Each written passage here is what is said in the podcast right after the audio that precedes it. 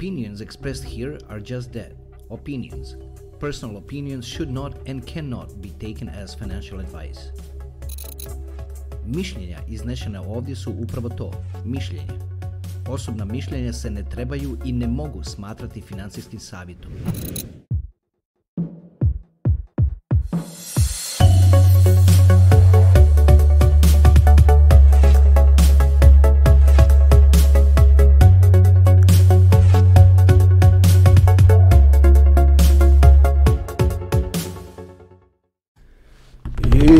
Evo me, lijepi naši!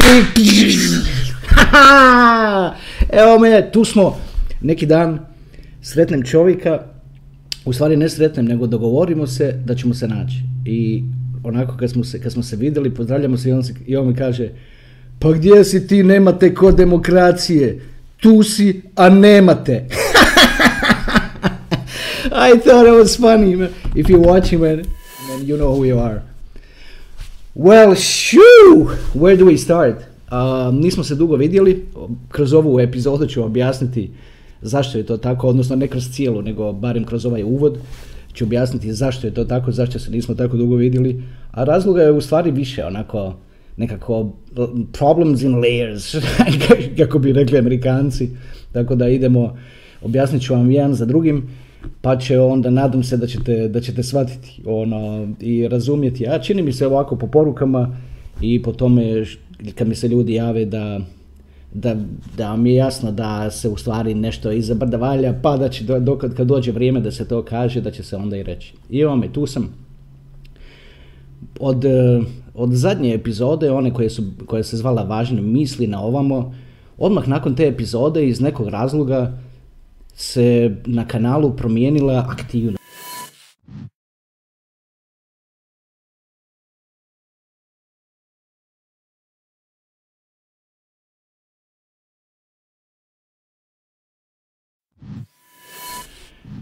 Ah, dobro, ajde. Um, htio, sam, htio sam ovaj video početi riječima Dobro nam došli narode Teslin. I, I onda malo kroz video kasnije provlačiti zašto je to toliko bitno.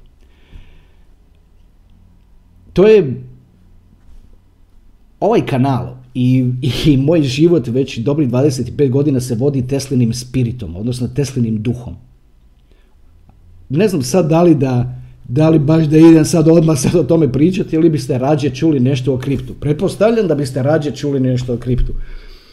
Pretpostavljam zato što vidim, vidim po porukama kad mi ljudi pišu ono, pita me neko za zdravlje, ono, ali sve je to labavo, ali ono, iza toga je sljedeće pitanje, šta misliš šta će biti, tako dalje. Pa ono, vidim, ono, ajde, ajde, ono, ah, kad ste već baš toliko oko toga kripta, pa da, da pričamo malo o tome. Ali dopustite mi samo na tren, brzo ću, brzo ću, ništa ne gasim, samo ću na brzinu baciti pogled, samo malo. Da. Ajde, krenut ćemo, krenut ćemo od ovoga. Krenut ćemo gore. Baci sam pogled samo na notes. Bio sam veći dio ovoga vremena od kako, od kako me niste vidjeli, pored ovog što sam sad malo prije pričao, bio sam u stvari u, u nekakvoj zoni u kojoj razmišljam. Toliko duboko razmišljam i doslovce egzistiram kao nekakav android, kao nekakav robot, onako mahinalno sve radim. Ako se negdje ide nešto u dućan, dobar dan, dobar dan, ha, dobro, na kraju završi se, a hvala, prijatno, ra, ra, ra, ali sve je to onako, sve je to mahinalna akcija, sve je mozg, mozg ono, odsutan sam mišlju, mišlju sam odsutan i to tako traje već dobrih mjesec dana i završilo je. Konačno, još uvijek imam te nekakve ono male flashes toga perioda i sad neki mi u tome, u, za vrijeme ono kad je, kad, kad je to tako, neki mi kažu ajme, meni, mene je tebe čak malo i žao što ti ono, ja sam mislim žao, pa ja ne bi ove dao trenutke ove svoje misli ni za što na svijetu, šta tu, šta, šta žao, pa zbog toga se živi. Jer ti, jer ti trenuci u, u, tome, u toj dubokoj misli, a isto onda ima, često mi svaki, u, kako to traje, svaki sat vremena mi padne na pamet izreka Teslina, kaže there is a difference between thinking deeply and clearly. I onda uvijek mi ta rečenica padne na pamet, nekad od duboke misli baš i nema ništa, a od jasne misli ima svašta, tako da uvijek se, uvijek gledam da u, da u tom razmišljanju, bez obzira koliko duboko me misao odvela, gledam da u stvari da imam tu jasnoću slike o čemu, o, o što mislim i na što, evo, i, i fokusira. Evo sad mi je pao jedan primjer po kojem ćete otprilike vidjeti koliko dokud, dokud to seže, ta, ta dubina misli o kojoj pričam. I, kako, I kakve se konekcije, ono, kakve se konekcije prave. Evo ga, evo to će nas pomalo onda uvesti u kripto. Znači, El Salvador, svi znamo do sad, oni su nacija odabrana, odnosno država odabrana, to čak u prijevodu znači spasitelj. Odabrana da bude prva koja je, i, i onako medijski je to baš raspuhano, da je to prva nacija koja prihvaća koja prihvaća Bitcoin kao, kao službenu valutu. Oni u stvari ne prihvaćaju Bitcoin kao službenu valutu, nego prihvaćaju Satoshi kao službenu valutu. A što ćeš plaćati s Bitcoinom koji košta toliko puno? Ne plaća se ništa s polugon zlata, plaća se s komadićima toga zlata, koji se zovu naravno Satoshi, ali nema veze. Uglavnom, u mediji uvijek svugdje se priča kako je El Salvador je, je prva nacija koja, koja pri, prihvaća prihvaća Bitcoin, ajme, koji poruk samo malo, ispričavam se, malo me to. Znači, to svi znamo do sada. I gledajte sad što se dogodi. El Salvador pozove na, organizira neku konferenciju i pozove k sebi 44 nacije da dođu na tu konferenciju gdje će se pričati o tom njihovom, o njihovom iskustvu u vezi toga. Ja si ono pomislim, bo, čeka malo, čeka malo, to mi toliko puno otključava svega. Pogledajte sad ovo. Znači ovako, pričali smo prije u prethodnim epizodama o Bretton Woods Agreementu koji se dogodio 1944. godine i na njemu je bilo prisutno 44 nacije. Ok, čovjek bi rekao nikom ništa, ajde slučajno. Ali isto tako nam je jasno da taj Bretton Woods Agreement, iako je on poništen 1971. od strane prezidenta Nixona u Americi, ipak se to, od, ta moć toga Bretton Woods Agreementa se pruža sve do danas, znači tako reći pa 80 godina. I sad, znači da, samo da potvrdim, znači bil, organizirano je 44. godine i bilo je 44 nacije. Dobro, Čovjek bi rekao, ajde nikom ništa, što je sasvim slučajno. Dobro je, i tada se to tako činilo, ali sad to postaje baš da nije slučajno, čeka malo. Znači, El Salvador pravi konferenciju u vezi Bitcoina i zove k sebi 44 nacije. Pogledajte ovo na internetu ako vas zanima, baš potvrda toga. A istovremeno, tako reći, Elon Musk kupuje Twitter za 44 milijarde dolara. Gledam, is somebody kidding me here? Dobro, Ajde da vam još kažem, ako vam se sve ovo čini kao nekakva slučajnost, a ja vam u stvari želim reći da to nije slučajnost, nego da su to u stvari znakovi koji se odašiljaju onima koji to znaju iščitavati, a to je da je Bitcoin taj currency of the future. Mogu oni tamo u Davosu pričati ovo ono i svašta prijetiti ovo ono i by the way, ajde da spomenem to. Tamo iz Davosa vas plaše totalno. Plaše vas, plaše vas, plaše vas. Taj strah i ta trauma i, i, taj, i, i taj, ta bol koja dolazi Uh, odluče me sad, ajde ono, spomenut ću, vratit ću se na to naravno, ali ajde da završimo ovo o, 40, o broju važnosti broja 44. Gledajte sad ovo. Samo da, ajde ono, neću se vraćati skoro na početak. Znači, El Salvador sebi zove 44 nacije i istovremeno Elon Musk kupuje Twitter za 44 milijarde. Ajde sad to je, da je to sad netko drugi kupio Twitter za 44 milijarde, pa možda baš i ne bi imalo puno veze, ali čeka malo. Elon Musk je u stvari jedini milijarder koji obožava Bitcoin. On je 2021. počeo primati Bitcoin, objavio javno da će primati Bitcoin za, za Tesla, za kad prodaje automobile, a isto tako je tad u to vrijeme potrošio milijarde dolara na Bitcoin koji je tad koštao 45, oko 45 tisuća. Znači nije to bilo tko koji je kupio Twitter. Nije to samo Twitter, dragi ljudi, nije to samo Twitter, to je app koji ti sjedi na telefonu. Znači on je već, znači on sjedi na telefonu svojom, tvojom voljom kao korisnika. To je, ima jako puno ljudi, a imat ih sve više i više. Zamislite koliko je lagano u taj Twitter gore staviti jedan tab koji će u stvari biti Bitcoin wallet. I što je još, što je još važnije, da bude Bitcoin Lightning Network wallet, znači da se mogu slati transakcije između Twitter korisnika i, on, i naravno drugih korisnika Bitcoina širom svijeta. Zamislite koliki, kakav, kakav će to biti adoption kick ono, kad, se, kad mu se to odobri da to napravi. Naime, Elon Musk je počeo o tome pričati kad je se njemu o tome pričalo. A to je bilo 2021. kad je kupio on, svojih par, za, znači, ne znam, nisam siguran da li je jedna milijarda, dvije milijarde, nije bitno koliko milijardi je, ali uglavnom kupio je Bitcoina onako baš malo, to se čak malo osjetilo i na, i na cijene, znači vidjelo se da je, da je netko potrošio toliki novac na Bitcoin, a i onda je Onda su ga nakon toga zaskočili. I rekli su mu, ej, stani malo, stani malo, čekaj, oni to ditra čovječe, zato što nije nam spreman ETF, nisu nam spremne banke, Europa tamo nije spremna jer, jer je totalno zbunjena, ne zna kako ono ovima starima da se obraća i da u vezi toga i tako dalje, svi misle kao nekakav, da je to nekakav ponzi i to, ljudi dragi, kad vidim negdje nešto, ono, to je, to je fenomen europski i, i naročito ovdje kod nas po novinama da se piše o Bitcoinu da je nekakav to, da je to ponzi, da je kripto. Ma ja ne mogu to vjerovati u stvari. Kakvi su to umovi koji to pišu, ljudi dragi? Pa tamo u Americi se odobrava trenutno ETF da se trada na New York Stock Exchange-u. Znači nakon 12 godina maturity of the, of the asset. They're actually putting it on freaking Wall Street. A ovdje kod nas se piše, često naletim to, ljudi mi pošalju linkove, da se ovdje piše da je Bitcoin ponzi šema. Pa o čemu vi pričate, ljudi dragi, kad pišete o tome? Pa u toj čovječe, to je aset u koji se trpa energija. Jel svačate? Znači prije si morao trpati energiju da bi iskopao zlato, sad trpaš energiju da bi iskopao bitcoin. To je ista priča, samo je digitalizirana priča jer mora biti digitalizirana za budućnost. Jer sve u budućnosti je digitalizirano. Pa kako će onda vrijednost biti nešto materijalno kao na primjer zlato? Pa sve ide in digital realm, sve će dionice biti digitalno, sve će biti digitalno. Pa što mislite da će iza, iza valute u stvari sjediti zlato? Pa je on nešto toliko materijalno i nešto toliko klamzi, nešto toliko čudno to zlato, da u stvari nitko ne zna ni dio to čovječe, priča se o nekakvom Fort Knoxu, pa u Fort Knox nije nitko ušao od ono koje je mogao to slikati već 50 godina. A i ono što je slikano prije 50 godina, pitanje je koliko je točno. Pa to zlato je toliko potrebno za, za industriju, za, to je industrijski materijal, to je commodity of the future.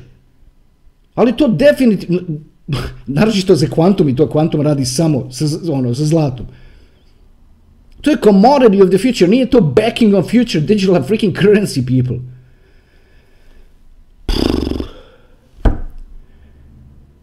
Ah, dobro.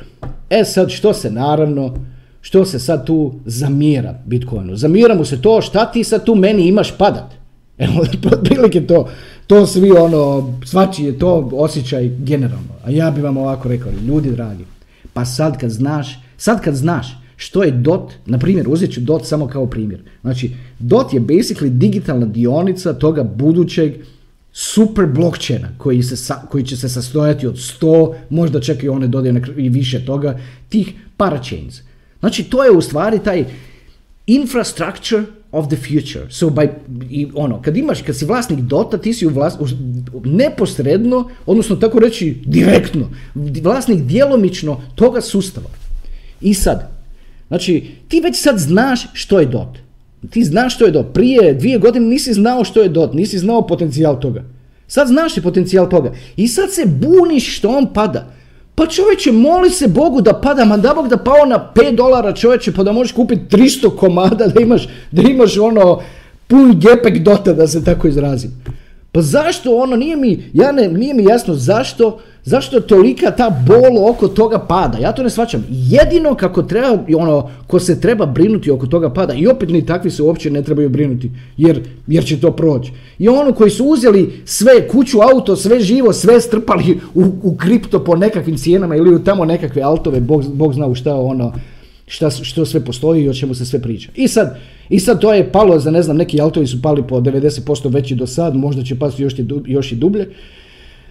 A razloge, o, o, tim razlozima zašto bi se to moglo dogoditi ćemo pričati. Opet kažem, možda je zato što ništa to nije garantirano. Zato što, evo, pazite, ništa ja ovdje sad ne govorim novo. Ovo, ovo je govoreno u prije dvije epizode, znači prije, dobro, ovo je zbog ovoga što je bila velika pauza sad.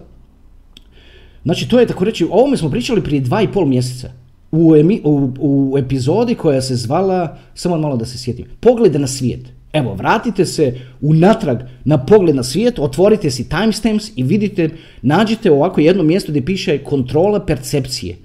To se radi. Znači, ra, trenutno se sve što ima veze s mozgom obara. Znači sve, pazite, Jednostavno je što se dogodilo kriptu, zašto je kripto ovako sad pao. Kao što sam rekao, o ovome smo pričali prije dva i pol mjeseca i rekli smo, ustanovljeno je tada da se kripto i sve što ima vrijednost napada. To se napada sustavno. Napadaju oni koji kontroliraju, koji kontroliraju novac. Sad im je velika napetost da iskontroliraju tu inflaciju, zato što u Americi dolaze parlamentarni izbori u 11. mjesecu. I lokalno, znači, parlamentarni, to su ono predstavnici, ono, think of the freaking past. To je, pa ajmo, sad zamislimo, ja kao što vidite imam toliko puno toga za reći zato što sam toliko puno toga zaključio u svom tom, u svom tom razmišljanju dok, ono, dok me ovo, dok, dok, me nije, dok me nije bilo, ja što sam malo prije spominjao zašto i kako.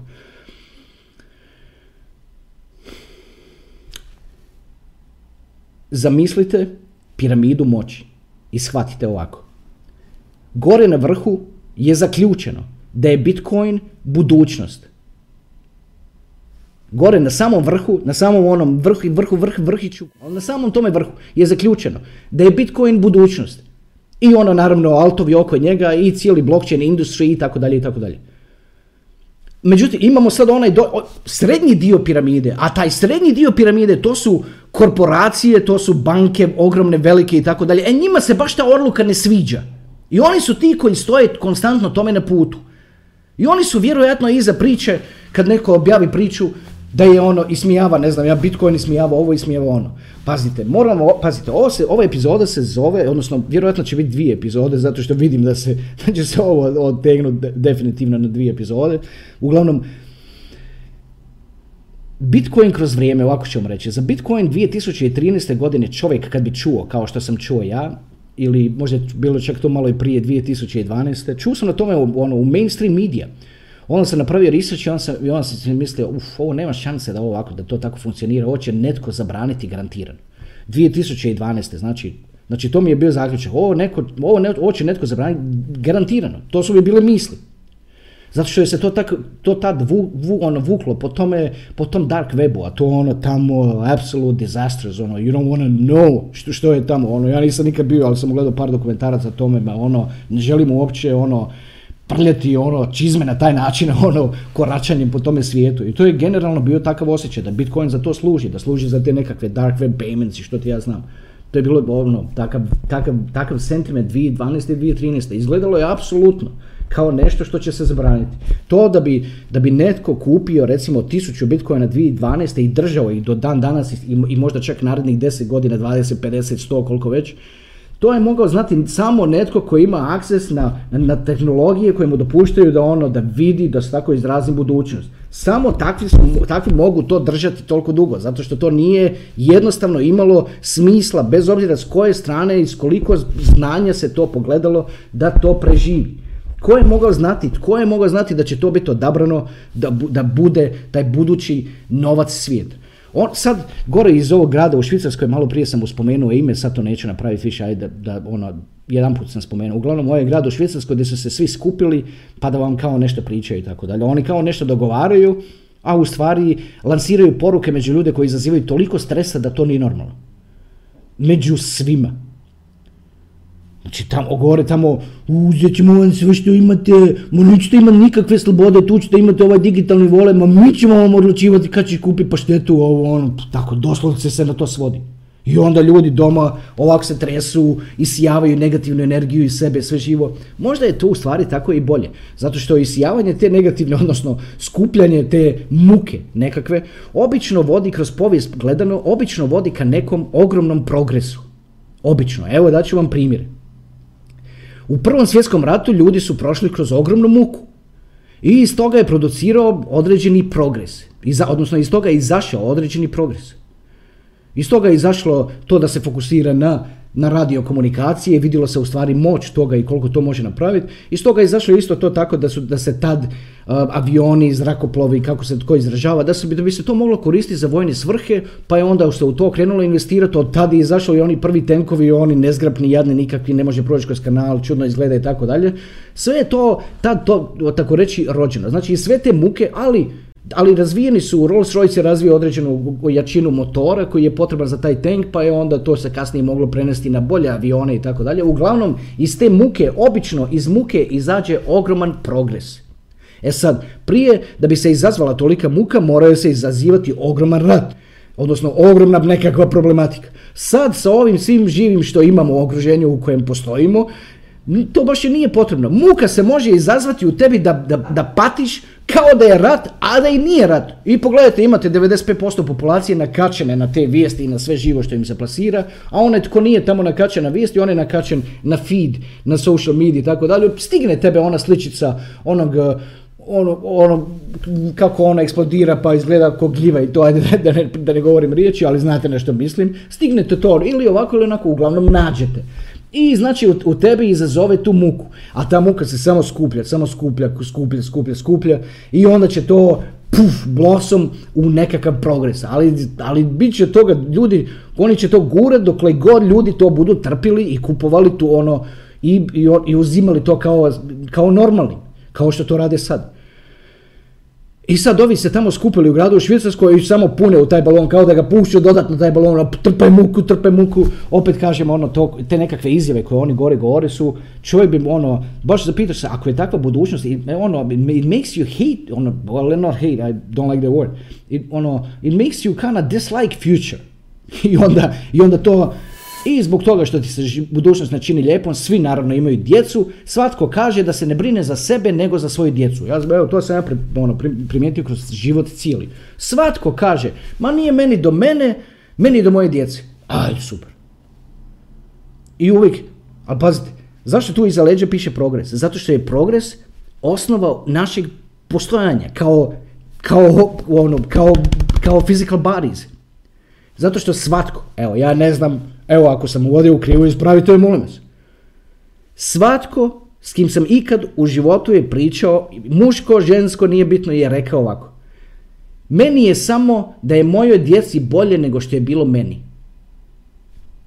Ako s nekim pričaš o obitelji, o nekakvoj budućnosti o, ili o tako o nekakvim, o nekakvim core matters, uvijek svatko će reći meni je samo da je moje djeci bolje nego što je bilo meni. Znači, na što se svodi?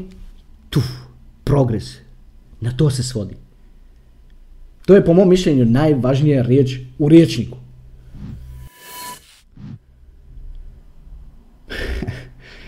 Juče sam usnimio cijelu epizodu od 90 minuta.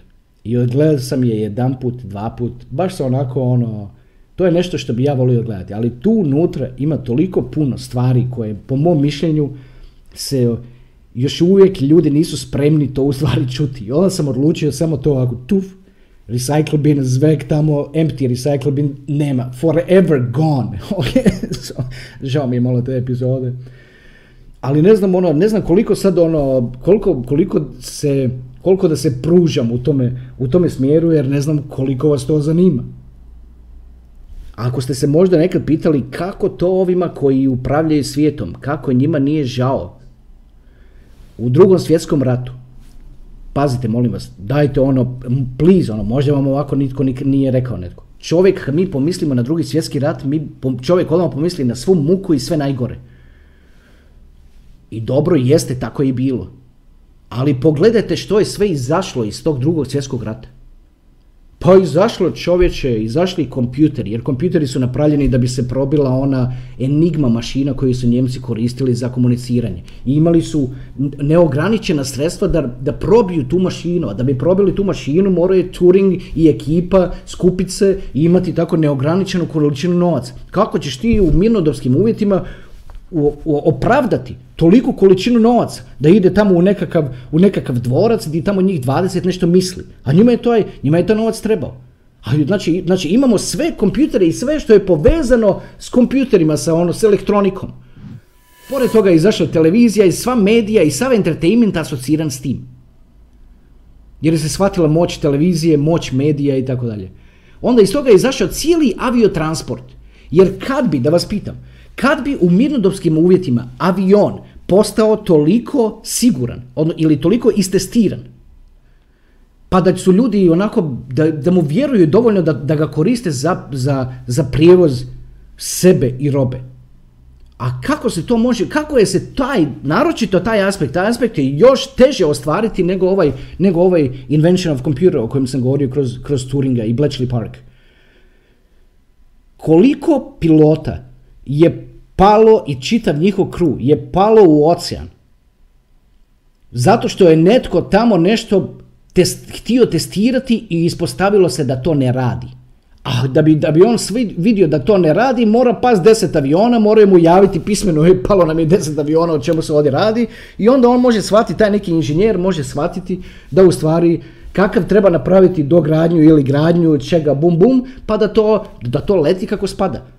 Znači, ajde recite mi sad, koliko bi trebalo u mirnodopskim uvjetima da se razvije avioindustrija? To bi trajalo 300 godina.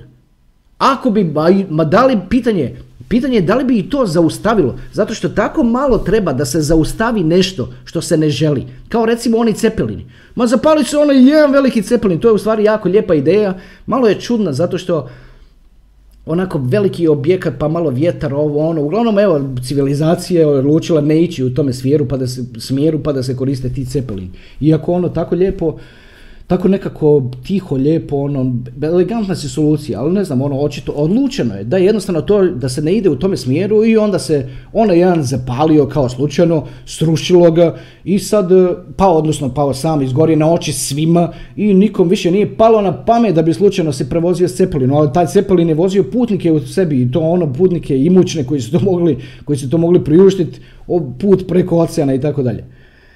Uglavnom želim vam, što, zašto sve ovo pričam, trošim tako reći vrijeme na ovo, ali nije, nije to trošenje vremena, pričamo kao i, kao i uvijek. Znači, iz svake muke iz, kasnije izlazi progres. Do sad smo tu muku morali doživljavati kroz nekakav, kroz nekakav rat. Obično, pogledajte unatrag.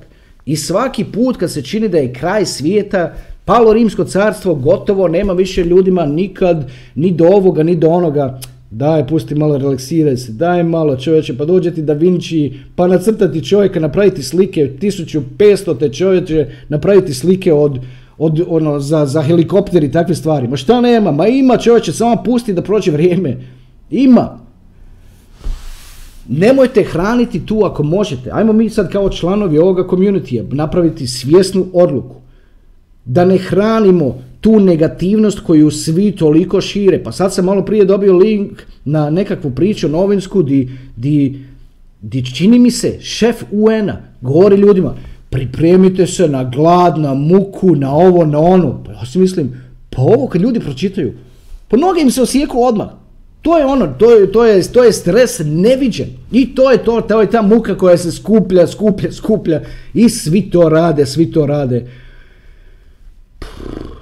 od ove lobotomije što je ona počela 2020. pa na ovamo, samo to, samo to, samo to. Sad je sad pitanje, tu nas je na kanalu sad 3800, mislio sam si neki dan po ono popisu u Hrvatskoj zadnjem je 3 milijuna i 800 stanovnika, a ovdje na kanalu je 3800 800 gledatelja, znači tisuću puta manje nego stanovnika u Hrvatskoj. Eto ona, toli, toliki nam je trenutno, toliki nam je trenutno reach. Čovjek bi rekao nije nešto, pa i nije baš nešto, ali moram vam reći da se ono jednostavno u trenucima kad sam, kad sam mogao napraviti odluku da bude taj broj puno veći, napravio sam odluku to ne raditi. Jer se sjećate u onim prethodnim epizodama da sam spominjao, u nekim prethodnim epizodama da sam spominjao da me se zove na podcast.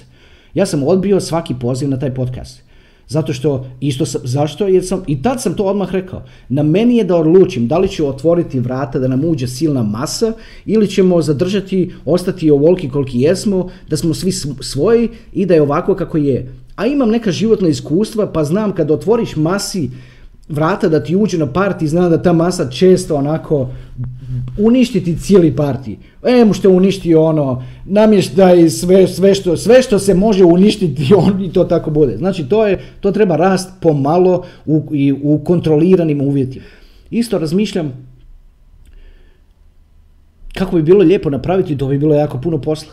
Ali kako bi bilo lijepo napraviti remix svih tih epizoda i reći što je u njima rečeno, ali da traju recimo 10 minuta. Da recimo ono sad ono piše koliko recimo onaj serijal Moć Bitcoina pa tamo su epizode trajale po 45 minuta i onda da se to sve ono sažeto kaže u 10 minuta da to ima fino ono taj serijal od svoga sponzora i da to i da taj sponzor bude ugrađen u video i da to traje 10 minuta i da onda to dokući mase. To može biti na engleskom, I can say it in English like whatever, na engleskom i onda može dokučiti sve te silne tome tamo po Europskoj uniji, a po Europskoj uniji zašto je toliko, ta, to je Europska unija, zašto je toliko bitno? Pazite, mi svi ovdje od Aleksandra Velikog pa nadalje mukom učimo, zato što nam drugi kompliciraju život. Namjerno to rade zato što je Aleksandar Veliki bio naš čovjek i on je njima razbucao uspostavljena carstva.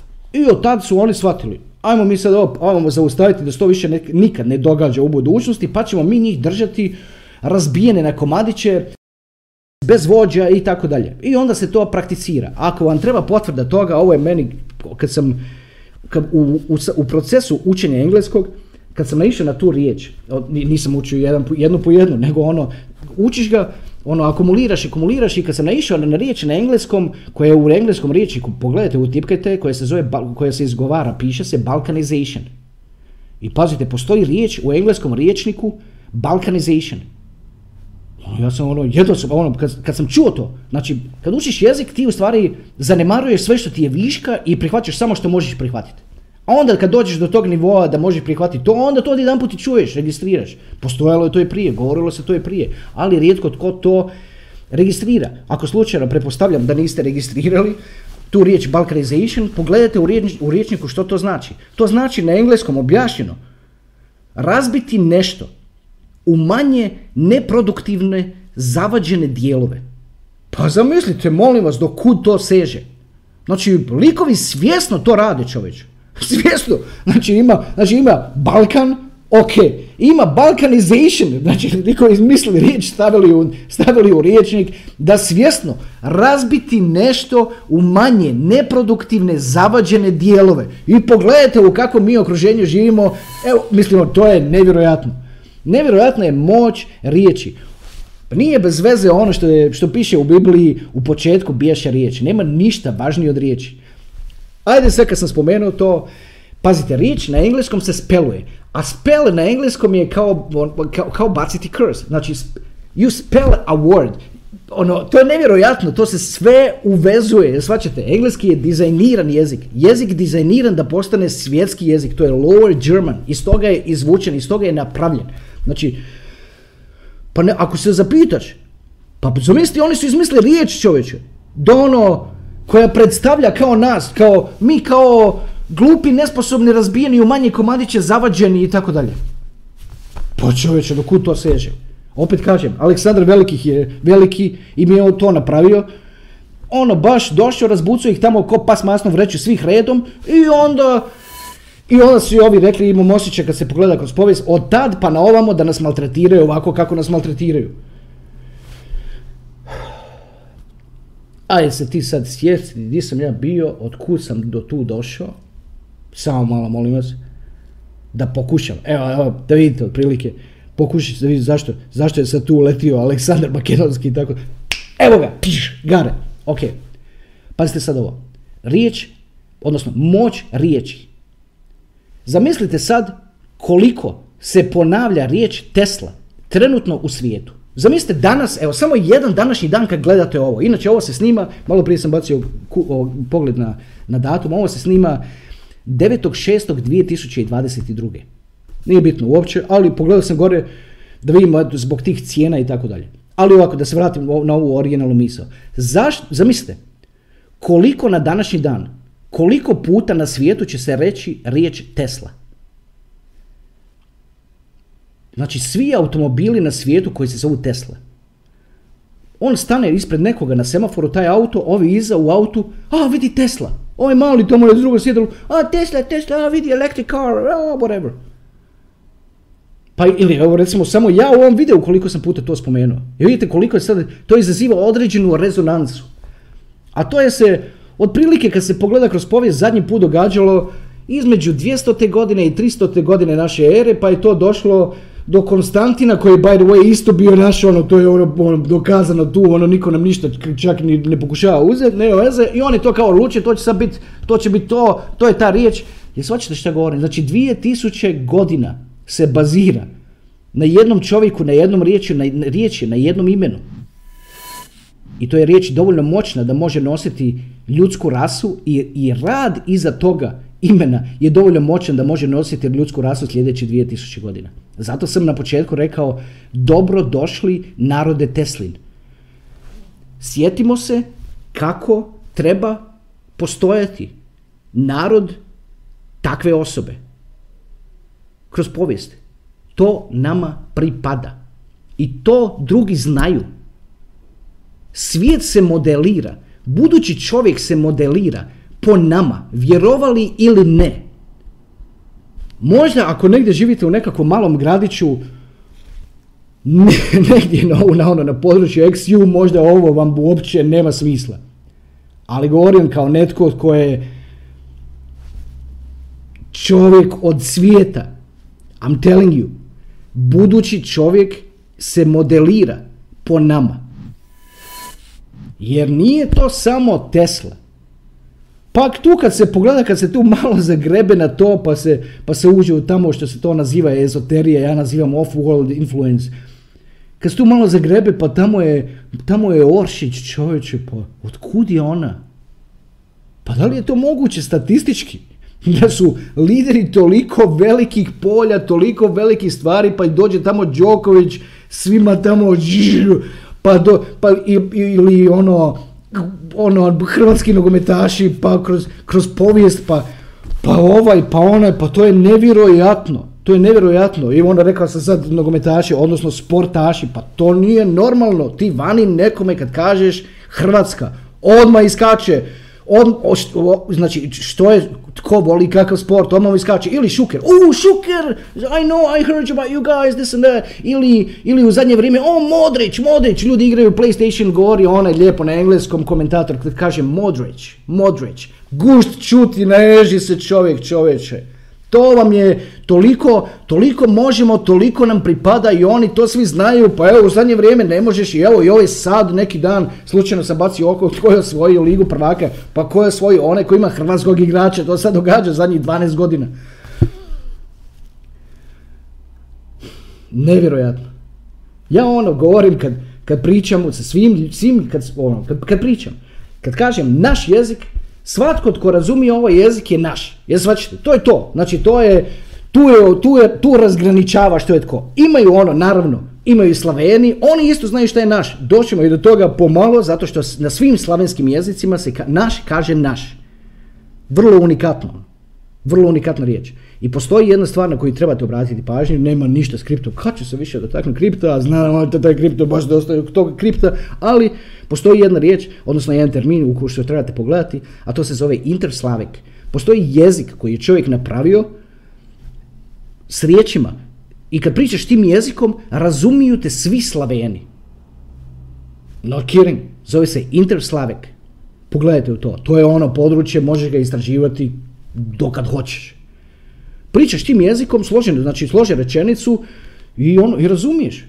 I pokažeš to Poljaku, razumije. Pokažeš to Rusu, razumije. Pokažeš kojem, ko, ono, kome god, razumije. Po tome se čak može testirati u stvari naj, najbolje i najviše tko je u stvari slavenski narod, a tko nije slavenski narod. Po tome tko može razumjeti taj jezik.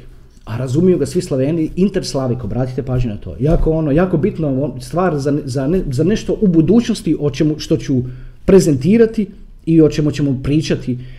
Pa će onda kripto Rekao sam vam na početku da ovdje što mi radimo je kao da čitamo knjigu od 300 stranica. Neću reći na kojoj smo stranici jer neki će zbog toga biti tužni, neki žalosni, ali kraj te knjige i neke određene čaptere u toj knjizi ne možete niti zamisliti. Evo to vam mogu reći. Ja je vidim cijelu i znam je cijelu, ali vi je ne možete niti zamisliti.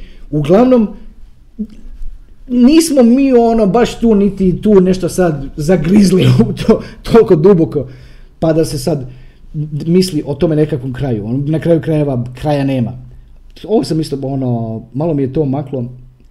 Za, kako ti koji upravljaju i vladaju svijetom, kako im nije žao čovječ? Kako im nije žao utjerati ljude u prvi svjetski rat da bi iz toga izašlo nešto malo progresa?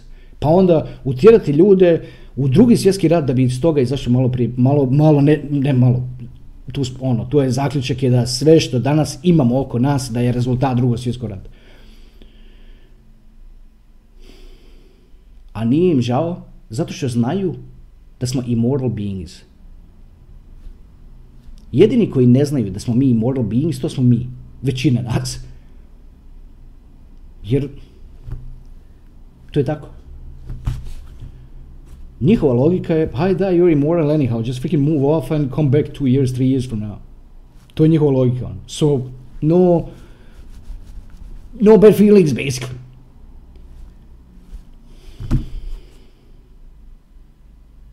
Sorry. Ali tako je.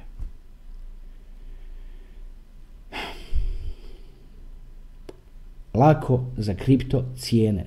Ljudi dragi, ajde da se ponovo, da se vratimo na, ona, na taj dio. Imaju druge stvari u ovom, u dubokom razmišljanju, kripto cijene je možda, odnosno kripto, te movements i tako da, to je ono, to je 2% toga razmišljanja. Pa tu ima toliko puno onoga lijepoga za misliti o, što kad se misli o ljudskoj rasi, kad se misli o, o budućnosti svijeta i tako dalje. Ko te freaking pita za kripto cijene u periodu od tri, od tri ili četiri mjeseca? Pa daj, razmislite, zašto želiš da raste? Hajde objasni mi, molim te, dolje u komentarima ono, da mi neko objasni zašto želi da raste i do kud bi želio da raste. Pa ili imaš dovoljno čovječe toga nečega da želiš toliko jako da raste? Nije mi ono, ne shvaćam to, ne shvaćam taj koncept. Pa ja osobno bi najrađe, ma da to padne čovječe natrag na, da izgubi 95% vrijednosti zato što tome nema kraja, to se ne može zaustaviti, to je budućnost. Pa daj nek pojeftini čovječe, što više, pusti ga nek pada. Sad je pitanje da li će sad dalje padati. To je sad svima na umu, svi koji gledaju, gledaju to da li će dalje padati. Ja ću vam reći ovako, on kad se pogleda Bitcoin, kad se pogleda tehnički, sad je postavio ovako kao nekakav tup, kao malo, kao da će okrenut malo u rast i tako dalje. Ali on se generalno, Bitcoin i cijelo kripto tržište se ponaša generalno ovako, reću vam to kroz malu metaforicu. Kao tinejdžer koji pijan dolazi kući od 2-3 sata ujutro i to radi iz dana u dan. Evo, tako se ponaša Bitcoin, sad trenutno. Kao tinejdžer koji pijan dolazi kući u 2-3 ujutru. Samo je pitanje vremena kad će ga netko od roditelja dočekati i opaliti mu takvu šamarčinu da mu se glava okrene. Jer ne može toliko dugo biti ovako neodlučan kao što je on sad trenutno jest. Neće to, tržište to neće istrpiti. Ljudi to neće istrpiti, zato što je toliko puno ljudi povrijeđeno s ovim luna slučajem koji je bio. Ljudi su izgubili, znači obični ljudi, ne institucije, obični ljudi su izgubili 45 milijardi dolara kad se svi ono na svijetu saberu. Znači kumulativno ljudi izgubili 45 milijardi dolara i svi ti ljudi imaju obitelji čoveče. I svi ti ljudi imaju prijatelje. I svi oni kažu njima što se dogodilo, a zašto su, zašto su izgubili i kako su tamo, da, ono, kako su uopće završili tamo u tome ekosustavu, da, da na brzinu objasnim. Vjerojatno ste do sad to naravno ne, i čuli, ali ne znam koliko je, koliko je tko shvatio. Pogledajte, Luna ekosustav je funkcionirao ovako. Imao si taj coin Luna koji je rastao ko lud. Narastao je sa 2 dolara na 120 dolara. To je mnogima privuklo pažnju o čemu se tu radi. Onda ti kad pogledaš na, na to o čemu se tu radi, onda u stvari shvatiš da su oni kreirali digitalni dolar koji se zvao UST. Znači tri slova. UST. I na taj digitalni dolar, koji uvijek vrijedi 1 dolar, si dobio kamatu, ali moraš ga kupiti od njih, taj digitalni dolar, s novcem naravno, si dobio kamatu godišnju od 20%. I ljudi su mislili, čekaj malo čovječe, pa ja tu, ja tu stavim 100 tisuća i to mi producira 20 tisuća godišnje. Pa to mi je ono kao da, kao da imam posao. Još je ono sad vrijeme, naravno, korona, ljudi, ljudi kratki na novcima i tako dalje.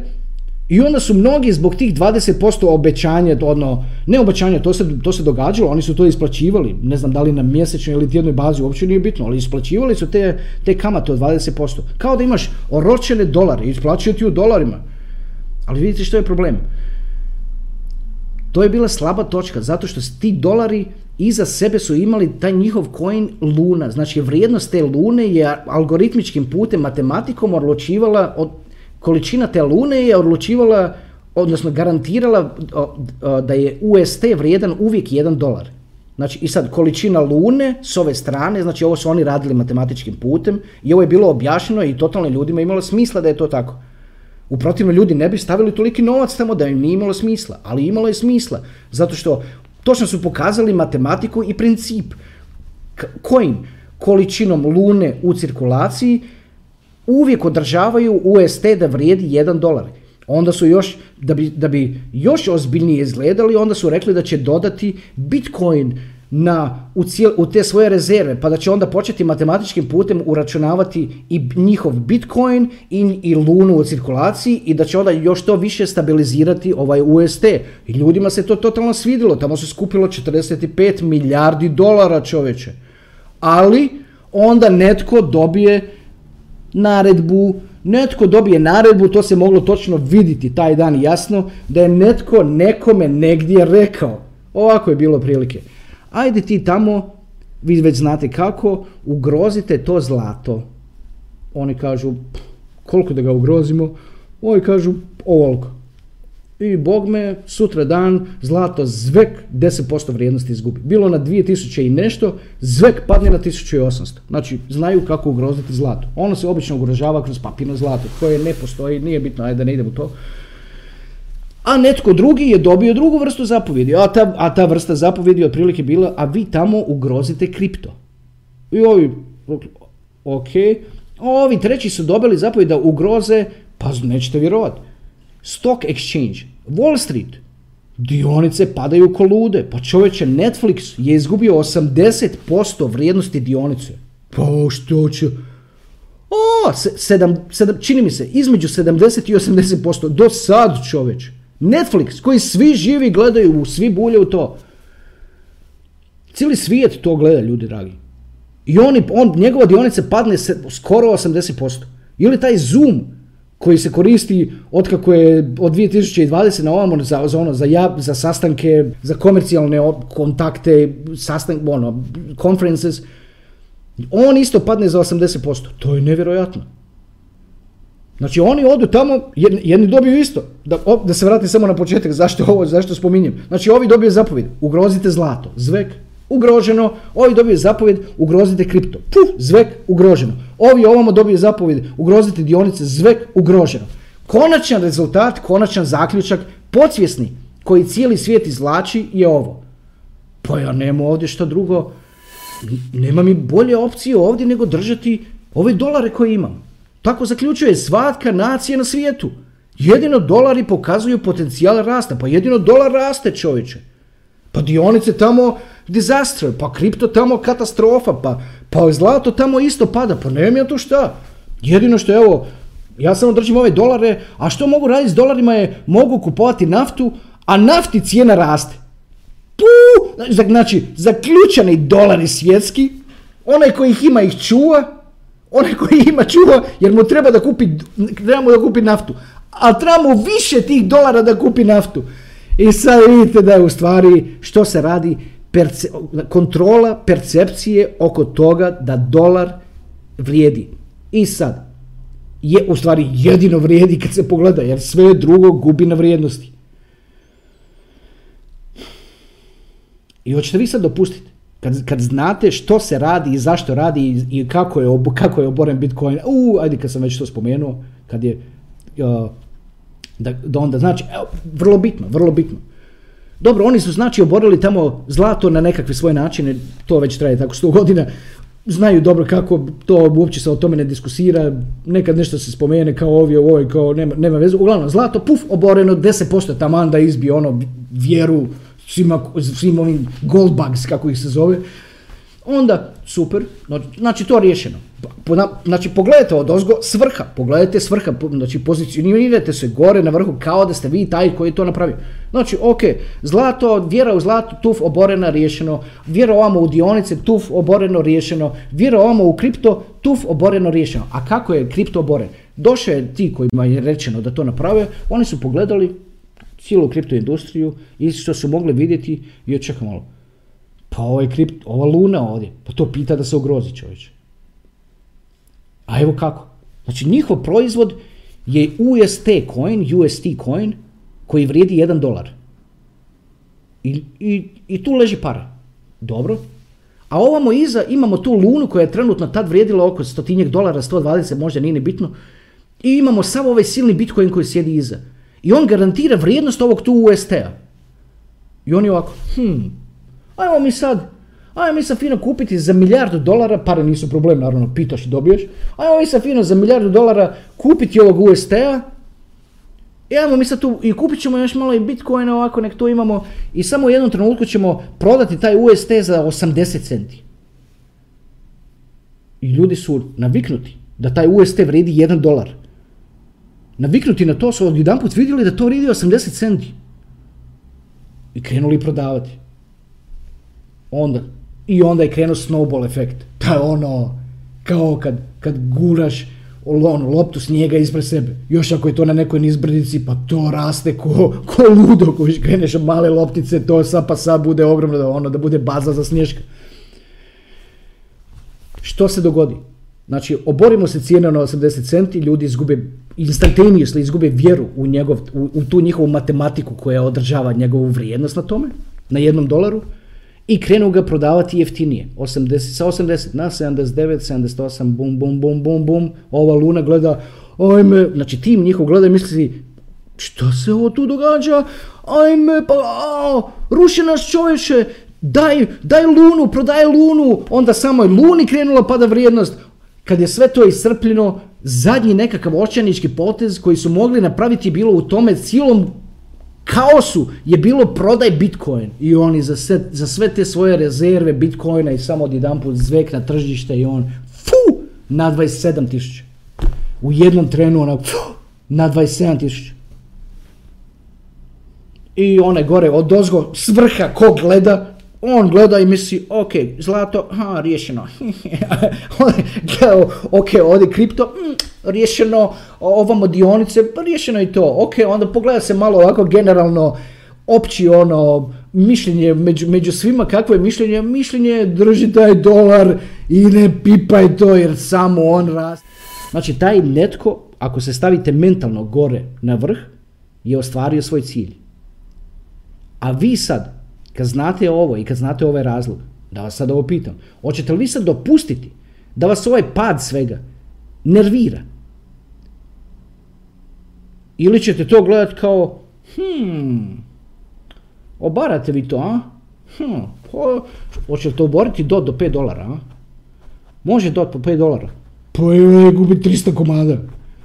Jel po 5 dolara, jel tako? Obarate, jel bil, pa to je, bilo, to je bilo 55 dolara nedavno. Kuš, pa, pa, obara može. Ajde, pa dok, šta, šta ovaj, ovaj sol, ovaj solana, ovo ono, dok učite to, prilike, ba, ne znam, ono, ba, kad se to pogleda, ba možda 25, 30, o, o, tako bi bio, ba može, ajde. Znači, tako vam treba biti stav u vezi toga. E sad, dok uče to obarati, obarat će do onog trenutka, evo što je mala, ono, mala kuka koja dodatno komplicira stvari, a to je što je sad Amerika je u tom naravno indirektnom ratu. Nemoj slučajno, samo molim vas, da iz svega ovoga izvučete kao nekakav zaključak, kao da je Amerika nešto kao, kao nešto evil. Ono. Dajte, molim vas, otpustite to od sebe, molim vas. Kakva mržnja? Čujem to kad ono, kad pogledam to nekakve ono, ne znam, scrollam ono po faceu, ono, freaking face, ono, whatever. Tamo ono, tamo smo, jer moramo tamo biti, to je onaj profil Bitcoin edukacije, ne stranica. Ali zbog tog profila ono uđem kako bi stavio nekakav post i onda i proskrolam. I tamo ono vidim, joj šta ta Amerika, oni uvijek ono, ovi uvijek ono. Ba daj čovječe, pa da nije Amerika bio bi netko drugi. Pa da nije Amerika bio bi ti ovaj, da nije, bio bi uvijek bi bio netko drugi. A ne može se na to bacati ono ljaga, niti to nešto mrziti, niti ovo, niti ono. Što se treba napraviti je shvatiti kako to nešto operira i tražiti naše mjesto u svemu tome koje nam pripada. Jer mi smo Tesli narod. I nemoj mi govoriti što je to i koliko je to bitno. To je najbitnije od svega. Pa što je napravio narod koji je dao zadnjega čovjeka oko kojeg se vrtilo 2000 godina? Jer su se znali organizirati ljudi, nemojte freaking mrziti. Kad mi neko, kad pročitam tamo, opet kažem, takav komentar, što oni ovo, što oni ono. Pa čovječe, to se od nekuda mora raditi, ljudska rasa se od nekuda mora voziti. Pa dok je samo išlo, živili smo tu milionima godina, nije se ništa pomaklo s mjesta. O, kako me ovo sad raspištolje bez veze, ali zato što ovako pričam, ovako pričam. I onda spomenem Ameriku i onda ljudi misle, neki dođe do zaključka, najbolje bi bilo da, ne znam ti što, pa uopće mi nije namjera reći to, uopće mi nije namjera ono, plasirati takvu poruku, to je sasvim slučajno Amerika. Danas, sutra, Za tisuću godina ili prije 500 godina nije bila Amerika. Dobro. Ajde sad samo, ajde da završi to, jer sad ne znam da li ću sad ovaj dio rezati ili da li ste me, da li ste me shvatili. Mani se freaking mržnje. Čovječe, kad nekog mrziš, odbije se samo od njega i vrati se tebi. I, o, i ti legneš s mržnjom u srcu i ti spavaš s mržnjom u srcu čovječe. Ne on. Ako je sila. Znači, a sila je do tu. Da su izmislili riječ balkanization. Razbiti nešto u manje neproduktivne zavađene komade kuće. Ili dijelove. Are you kidding? Pa što je to toliko na očima i da mi dopuštamo da nam se to čovječe radi.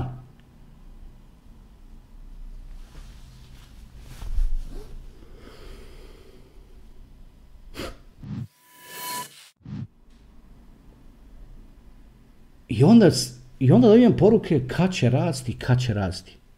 Zašto želiš da ti raste? Jel imaš dovoljno toga kojina? Opet da pitam. Osobno, individualno, kod kogod ovo gleda. Jel majke ti imaš dovoljno? Jesi zadovoljan s toliko kojina? Ja uopće nisam. Ja ga imam toliko malo. Ja sam imao kamion itera koji mi je no, iskrcao mi kamion cijeli. Ja sam ujutro digo nema, nema, nema kamion. Ali u svemu tome rezultat toga je ovo kad sam ispričao nekome, taj netko mi je s druge strane rekao hvala Bogu da ti se to dogodilo jer da nije, ti nikad ne bi otvorio taj kanal, nikad ne bi imao utjecaj na ovoliko života koliko imaš, pozitivan utjecaj i hvala Bogu da se to dogodilo i meni se ono otvore oči šta mi se stvarno to trebalo dogoditi da bi ja do, ono, doživio taj da bi, da bi imao taj nek revelation u sebi, na kraju krajeva ne samo revelation, nego pa da imam taj sav silni kripto koji sam imao nekada. Pa vjerojatno ne bi stavio lice ovako pred, pred cijeli svijet i o tome pričao ovako i da hodam ulicom i da može neki ono kreten dobiti ideju nekako, u čekaj malo bojim tomu nešto punko brod, znači ja njemu ovo ono, please, come on people. Ne kripto, puno od vas, puno vas ima puno više kripto od mene, zato što imao sam kamion Ethereuma, zato što Ethereum mi je privukao pažnju, zato što kad sam vidio Ethereum kad je izašao 2015. čeka malo, zaključak mi je bio, pa ovo se neće htjeti zabraniti, čovječ, ovo nije valuta, ovo je mreža na kojoj možeš graditi druge stvari, ovo će sistem gurati. I zato sam ga imao, ali nisam odmah skočio na rudarenje, ko što, jer mi on nikad me to nije zanimalo, kakve bože kartice, dok ti ukupiš karticu, dok kartica nešto ovo ono, jedna se pokvari, dok ti nju, pa nije ovo tu zapada ti eBay dostavlja ili, ili ne znam ono, ili Amazon da ti dostavlja karticu ovako od sutra dan ujutro, pa što ovdje treba sve dočekati, sve treba proći carinu, problematika čovječe, pusti to, ganje freaking coin, pusti se rudarenje, rudarenje je stvar za, za države čovječe, nije to stvar za ljude. Za ljude što jeste, su ovi nodes, pričat ćemo o tim nodes, ti nodes su nevjerojatni. Ajde sad kad spomenem, kad sam do ovoga došao da idem, a idemo sad rokamo dalje po ovim minutama, nije bitno koliko već dolje mi piše preko sata, well over an hour. Nodes. Ok, presearch se počeo pojavljivati na mobitelima kao default search engine. Dobio sam slike, od nekoga kaže, ej vidi, kupi se novi mobitel i, i Presearch mi je nov default search engine. Ovo vam otprilike po dinamici stvari znači ovo. Da će Presearch za otprilike 3-4 godine zbog svih europskih korisnika koji ga moraju koristiti na mobitelima. Znači Presearch će imati 100 miliona otprilike za, znači za 3-4 godine proliferation of new phones, ajde let's assume da će 30% tih ljudi to imati, a u Europi kažu da je 300 miliona mob, korisnika mobitela, pa ajmo onda reći da će 30, ako je to tako, onda će znači 100 miliona ljudi koristiti Presearch. Neki će otići negdje drugdje jer neće to tjeti da im to bude search engine, ali otići negdje drugdje. Ali, Presearch je sad povećao nagrade za nodes i to za duplo. Ljudi, za duplo. Znači, jedan node koji ranaš za Presearch ti pravi dva pre na dan. A kako sad stvari stoje? Da biš po cijeni, da biš sad trenutno taj jedan nod doveo u, u funkciju, moraš stekati 2000 pre tokena. A on sad čini mi se košta oko 10 centi, znači oko 200 dolara. Znači za oko 200 dolara imaš dovoljno kojina da možeš ranati node. I to može biti na jednom laptopu. A što se dogodi ako poredaš 10 laptopa čovječe, iako imaš 10 nodes, iako skidaš 20 preja na dan, to je 600 preja Jesam to krivo izračunao? Ne. To je 600 preja mjesečno sa te node. 600 preja mjesečno? Pa čovječe, on sad ima 3 miliona korisnika. Pa di je 100 miliona korisnika od toga? Pa ti vadiš toga 600 mjesečno čovječe. What? Sa 10 nodes i onda ti, there, there you go. That's your business. That's your business. You are a node operator. A što ti treba da započneš taj biznis? Trenutno ti treba 2000 dolara da kupiš 20.000 preja. Da imaš dovoljno preja i treba ti 10 nekakvih starih šepavih laptopa, nije bitno kakvi su. Samo ono, ajde ono zbog ti laptopi, nemojte ih držati, ako tako radite masovno, nemojte ih držati na Wi-Fi i tako dalje. Interference tu u toj sobi je insanity. Tu ono ništa tako reći nije uvezano. Daj to spojite fino sa Ethernet jacks, uzmite pravi network switch, razvucite kablove, radi ko čovjek čovječ. Ali node operators, znači taj mining, rudarenje is a thing of the past, viš, za obične ljude. Nije više, ajme, sad sam se do tako i toga pa da li sad ono baš, ova epizoda kao što sam rekao se zove ono, vidjeli, vidjeli ste malo prije, zove se Bitcoin kroz vrijeme, a evo bome do, dođu smo i do ovoga, ali sad, sad mi je palo još nešto na pamet što sam htio spomenuti u ovoj epizodi. Ajde. E, by the way, ajde da završim što se tiče prisjeća. Zanimljiva stvar u vezi prisjeća je ovako. Jeste se sjećate za prisjeć kad smo ga prezentirali, to je stvar dugoročna. Tad je isto tad rečeno u tim epizodama. Ovo nije stvar za 2-3 mjeseca da ćeš ono, se ti kao tu nešto obogatiti i tako dalje. Ne postoji. Ono, možda postoji, we'll see about that ali to, to nije prisreć. Prisreć je dugoročna stvar jer se mora čekati 2, 3, 4 godine da on dođe na dovoljan broj telefona, da mu da dovoljno ljudi u Europi, svijetu zna što je prisreć. I tu isto imamo ogromnu prednost jer kad ranaš node, onda se povezuješ na, na prisreć server. A kad se povezuješ na server u Europi, onda imaš manji latency nego oni svi drugi. Znači, ako možete, dajte te node za prisreć, napravite čovječe, pa sky is the freaking limit. Sky is the limit, skuplja taj coin čovječe, čuvaj. Ili ako moraš prodavati, prodaji 90%, 10% stavlja se strane tamo za 2028. To će biti kod dionica, ne znam, ono, nevjerojatno. Daj, malo, molim vas, aktivirajmo se. Ako vas baš toliko zanima, a često mi ljudi pišu i pitaju za, za rudarenje. Pusti rudarenje čovječe, pusti rudarenje, to je za države koje mogu subvencirati jeftinu struju, jer kad ti ovako dođe berko sad ne možeš niti račune platiti.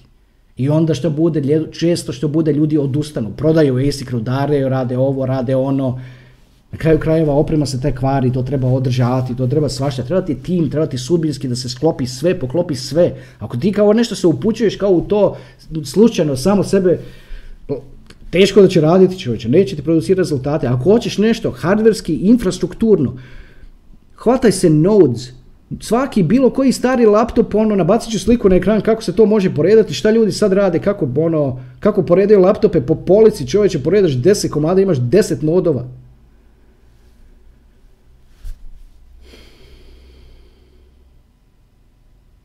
A tu sam ja iza slike, ali samo da, da vidite. Znači ovi tu, ovaj obično, ono, očito, pardon, ovaj u ovim, u ovom tu očito ne, ne shvaća, svi ovi laptopi koje vidite na slici su povezani na internet preko Wi-Fi. Ne možeš to raditi sa 20 devices u jednoj sobi čovječe. Ako imaš 10 laptopa u jednoj sobi, i odnosno na jednoj polici, daj ono, spoji ih sa mrežnim kabelom kako treba i spoji to na pravi switch i pusti se ono, da, da nemaš taj interference.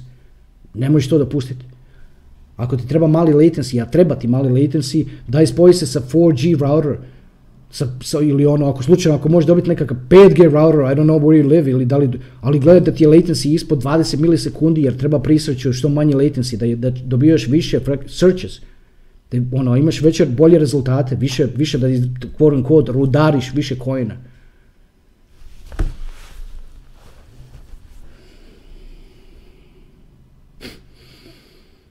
Dobro, ajde da maknem sliku. Znači, infrastrukturno, za one koji žele tako, koji, koji se žele upustiti to, za sve to postoje grupe i tako dalje. Za sve ostale investicija je investicija koja ne zahtijeva nikakav rad. I naravno coini o kojima smo pričali do sad, moram, toliko je toga nevjerojatno, sad mi je palo na pamet što u stvari, evo ovako ću vam reći. Što je to što može sad trenutno izazvati da Bitcoin odjedanput krene rasti? treba trebaju mu ogromne vijesti. Znači, treba da izađe, treba izaći nešto. Toliko ogromno. Da izazove, da se, da se provodi vjera ponovno toliko u ljudima. Po mom mišljenju, jedino što to može napraviti je objava da će prihvatiti određene kriptoz kao, kao payment za, za naftu i plin. Po mom mišljenju, to je jedino što to može napraviti. Ali to ga može vući prema 40. Stvar je što on ne može sad doći do 40, a da ga ne dočekaju traderi. Jer traderi su toliko ljuti na njega da to nije normalno. Svi ga čekaju. To ne daju mu, ma on sad trenutno Bitcoin krene, tu se on negdje sad ucara oko 30, ali kad, zato i kažem da nervira mamu i tatu, samo je pitanje kad ćemo paliti šamar, jer ne može biti toliko neodlučan, zato što kad čim dođe do 31, do 31 i pol, tu mu traderi bu, sasjeku noge, prodaju ga čovječe, iznevjere ga, tobože njegovi naj, najdraži. Ali oni u stvari najviše ga čekaju, ti traderi ga najviše čekaju na 36 i 37 tisuća. A objavi da će primiti Bitcoin i potencijalno ove valute prebacit ću logiče preko ekrana.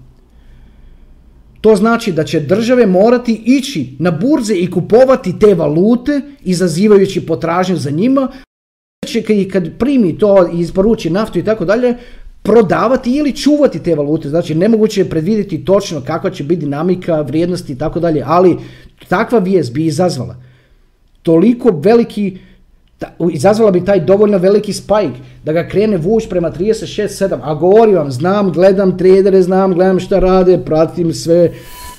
Es. Što će sad napraviti drugi? Što će napraviti drugi? Da li će ga oni drugi, s druge strane napasti tu ili oboriti ono nešto prije ETF-a? Jer treba im jeftin na izlasku ETF-a.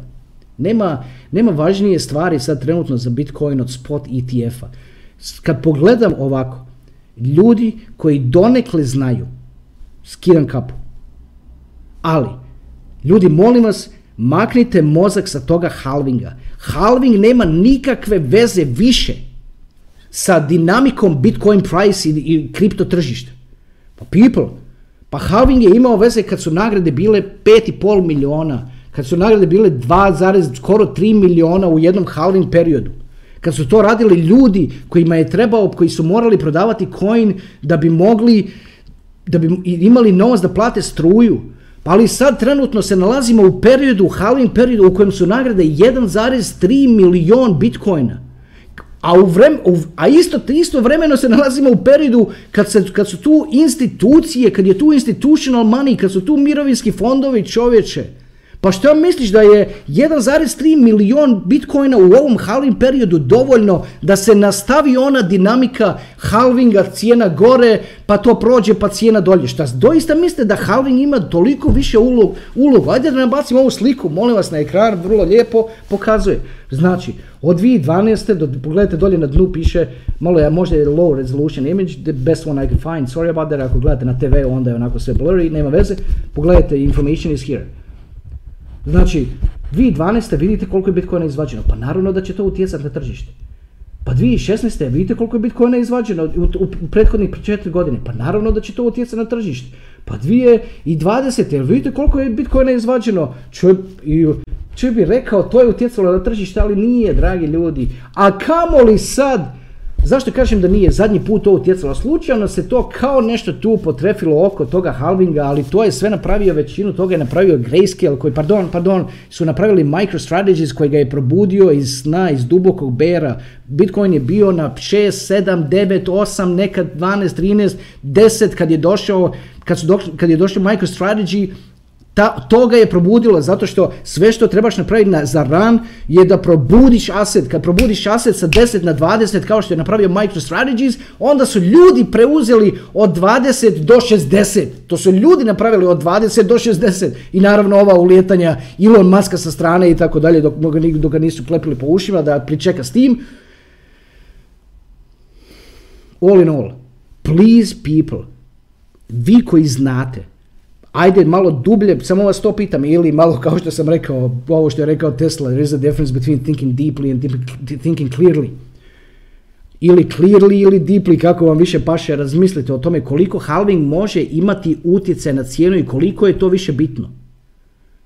Pa jeste vidjeli malo prije na onom krvu, na onom imidžu koliko je to sad malo kojina, to je sad 1,3 milion kojina, u sljedećem halving periodu 650 tisuća kojina, pa do kad mislite da će se to, da će taj halving imati utjecaj? Pa nema više utjecaja, odigrao je tri puta tako, jel doista mislite da će odigrati i četvrti put tako? A taj halving vas svima ljudi, svima živima, ljudima koji manje znaju, uglavljuje misao u glavu da će ovaj bear trajati dvije godine i to deprimira ljude zato što neće ovaj freaking bear trajati dvije godine. Ovaj bear će trajati do sredine ovoga ljeta.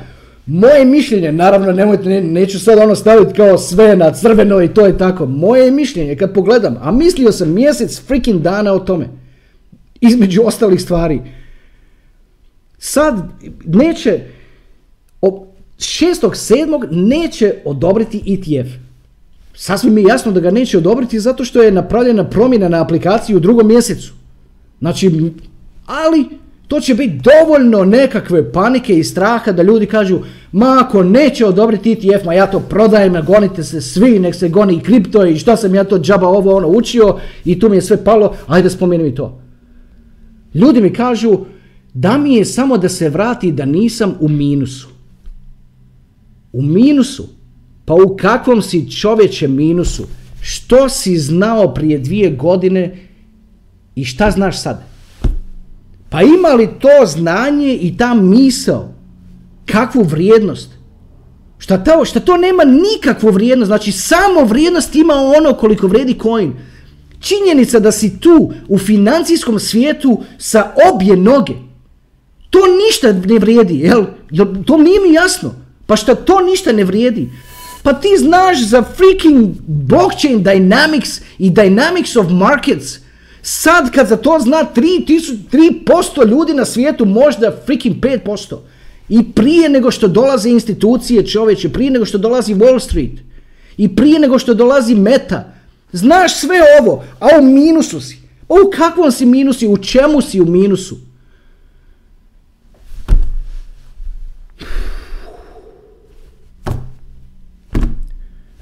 E sad sam baš izgubio tu originalnu misao, samo malo, oh my god. Samo malo, samo malo. ETF. Znači, gledaj, ajde da, samo da utvrdim ovo mirnim glasom, ajde molim, jer ovako, ovako puknem pa onda kažem što kažem ovako, pa ne znam koliko me ko u stvari ono, koliko me ko shvati. Znači, ljudi mi se javljaju i kaže samo da izađe da ja nisam u minusu. Ovako ću ja reći, ovako, ako si ono, frende ili frendice. Ako ti dođeš do onoga da više nisi u minusu i tu izađeš, napravit ćeš najveću grešku u životu. Jer ćeš kasnije vidjeti takav rast da će te pojest do kraja života. Nula tvoja nema nikakve veze s tim, niti minus nema nikakve veze s tim. Što ima veze? Bavi se s čim se baviš i dodaj taj coin čoveče sad znaš šta je DOT, sad znaš šta je LTC, sad znaš šta su Satoshis, bavi se s čim se baviš i dodaj jeftin coin čovječe. Nije sav coin isti. Nije DOT plaćen po 50 dolara, isti kao DOT plaćen po 7 dolara. Ili po 5 dolara ako padne do tu. To nije niti slično, zato što DOT kupljen po 5 dolara, ti si taj koji ga istovara na 50 i na 100 i na 150 i 200. Ti ga istovaraš. A netko drugi u tom sljedećem adoption wave ga kupuje. Jer se sjećaš slučajno, ako si slučajno kupovao dot po 50 dolara, jer, ti možda prošla misao kroz glavu, pa tko to meni prodaje taj dot po 50 dolara? Šta on misli da neće više rasti? Ako ti je takva misao prošla kroz glavu, ja ću ti reći ovo. Prodaje ti ga onaj koji je na krco pun kamion kad je koštao 2, 3, 4, 5 dolara. On ti ga prodaje na 50, a ti si ga kupovao i mislio si da je jeftin. I bio si samo uzbuđen oko toga što tako jeftino kupuješ dot. I šta sad, šta ćeš sad zanemariti činjenicu da je dot ovdje gdje jeste i, ku, i kukati i pustiti drugima da ti govore ha, rekao sam ti da je taj kripto prevara, ovo ono. Ma prevara, frende, užasna prevara, evo sad sprema se, na, evo na, da nabacim sliku. Ovaj tu na slici u sredini što vidite je Michael so, Sonnenschein. Funny thing je što je taj Sonnenschein kombinacija njemačkog i engleskog. Znači, Michael Sonnenschein otišao na, na razgovor u Fed, u Centralnu američku banku i tamo održao razgovor i kad su, mu, kad su završili razgovor s njima u vezi ETF-a, onda je, slijed, ne znam da li je sljedeći dan, vjerojatno sljedeći dan, jer to se događa, čini mi se oko 9 sati ujutro, da se otvara New York Stock Exchange. Znači ovo što vi vidite na slici, u sredini je Michael Sonnenschein, CEO Grayscale-a, koji će izbaciti ETF, a ovo oko njega su njegovi ljudi i neki uposlenici na Wall Streetu. Da li vam se ovo čine kao zabrinuti ljudi? Pa pogledajte vi kako se to smije čovječe. Pa vidi Sonnenscheina, rodila ga majka, kako je mladi, kako je CEO od Grayscale-a. Mora da je iz neke siromašne obitelji, sigurno ga niko nije pogurao. Ma sve samo stvario, nije ni bitno, uglavnom šta vam se doista čini. Pogledajte, još držim sliku cijelo vrijeme na ekranu, šta vam ovi ljudi izgledaju kao zabrinuti ljudi. Pa to su likovi koji imaju Bitcoin koji u tim, u tim nevjerojatnim količinama brodove pune toga. Koji imaju Litecoin, već se priča o Litecoin ETF-u. Koji imaju ovaj SM, da mu ne spominjem ime, pokazao sam ga malo prije da ga Rusija potencijalno može početi primati i tako. Pa što vam se držim, namjerno držim ovoliko dugo sliku i pričam, evo pričam iza slike. Šta vam se ovo čine kao zabrinuti ljudi? Što mislite da će oni nekome dopustiti sa strane da mu susjed kaže da mu se smije, a rekao sam ti da je kripto prevara, nisi to trebao. Pa friend, pa razumi ovo, nemoj slučajno ako dođe dublji ber u šestom mjesecu, odnosno pardon, u sedmom mjesecu nakon objave, to da nije objavljen ETF u, koje bi iznenađenje bilo da bude objavljen, to bi baš bilo iznenađenje, on svemirsko. Čisto sumnjam da je to moguće, možda ima 10% šanse, ali ja, pod pretpostavkom da ne objave ETF u, u sedmom mjesecu, vjerojatno će past. A ako Bitcoin ovako nastavi ovako neodlučno dalje da maknut ću sa sliku. Ako Bitcoin nastavi ovako neodlučno, ovako cimati gore dolje da ne zna šta će. Svaki put kad se to dogodi, on malo, dinamika bera je ovakva. On kad malo naraste, alt naspram njega padne. Dobro, a onda on, Bitcoin kad malo padne, alt naspram njega padne. I on sve što dulje radi ovako, sve što dulje Bitcoin tako radi, svaki put kad ode gore, alt malo naspram Bitcoina padne. I kad ide dolje, alt malo naspram Bitcoina padne. I znači što se događa tokom bera, altovi samo tonu, samo tonu, samo tonu, samo tonu, samo tonu, samo tonu. Ovo je najbolje što se freaking moglo dogoditi, zato što si shvatio ili shvatila što je kripto. I onda ti nakon toga što, što si shvatio ili shvatila što je kripto, život ti onda daje priliku da sve to kupiš 97% jeftinije. I ti ćeš sad tu sjediti i žaliti kao nešto ono, kao tužan.